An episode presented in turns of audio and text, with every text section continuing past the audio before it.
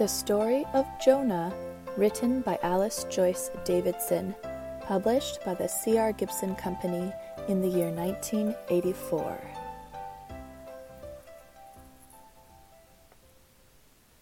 Alice was a little girl who liked to sing and play.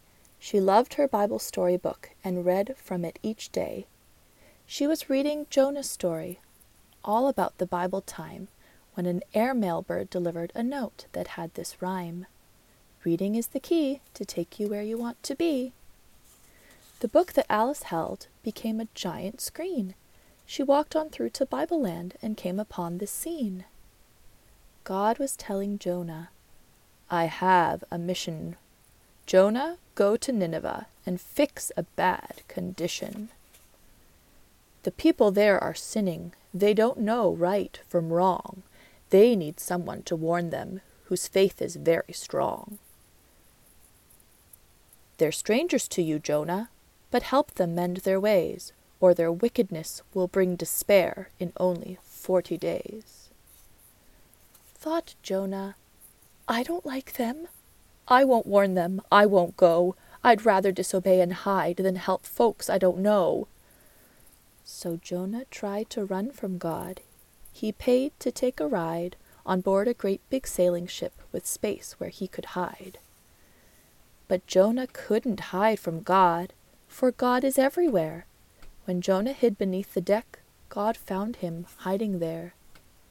God sent a wind that caused a storm that rocked the ship at sea, and all the sailors on the ship were frightened as can be. Back and forth the ship rocked, it almost broke in two. The captain went to Jonah and asked him what to do. Jonah said, I ran away and disobeyed the Lord. It's me he wants to punish, so throw me overboard. The sailors didn't want to do as Jonah said they should. The storm kept growing worse and worse, as Jonah knew it would. To calm the storm, the sailors had to follow Jonah's wish. They threw him in the sea, and then God sent a great big fish. The big fish swallowed Jonah as he sank into the sea. Oh me, oh my, thought Jonah, what will become of me? Inside the fish's belly, all alone and scared, he stayed. For three long days and three long nights Jonah prayed and prayed. Jonah asked God to forgive him for running far away, for Jonah knew it was wrong to ever disobey. He thanked God for his mercy, he thanked God for his care, and from the bottom of the sea, God heard his every prayer. God had the fish blow Jonah out, safe upon a shore, and God told Jonah he should go to Nineveh once more.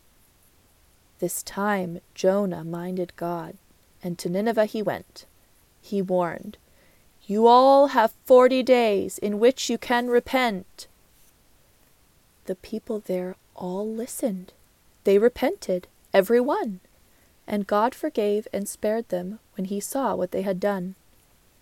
But Jonah wasn't pleased at all, for Jonah had no pity, and wasn't happy that he'd helped the people save their city. Jonah sat down in the sun, and next to him God made a lovely plant that grew and grew and offered Jonah shade. The next day God destroyed the plant that Jonah learned to love. He questioned why God did this, and God answered from above. You felt pity for a plant that lived for one short day. Isn't Nineveh far greater than a plant in every way? That city's filled with people who were wicked and were bad. They were sorry and repented, and that made me very glad. Then Jonah finally understood, for in his heart he knew that God is merciful and wise and all forgiving too. Alice walked back through the screen. She put her book away and thought, I've learned three special things in Bible Land today.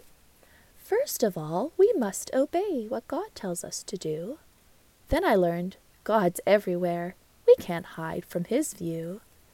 I also know that when we're bad and sorry as can be, God has mercy and has pity and forgives us lovingly.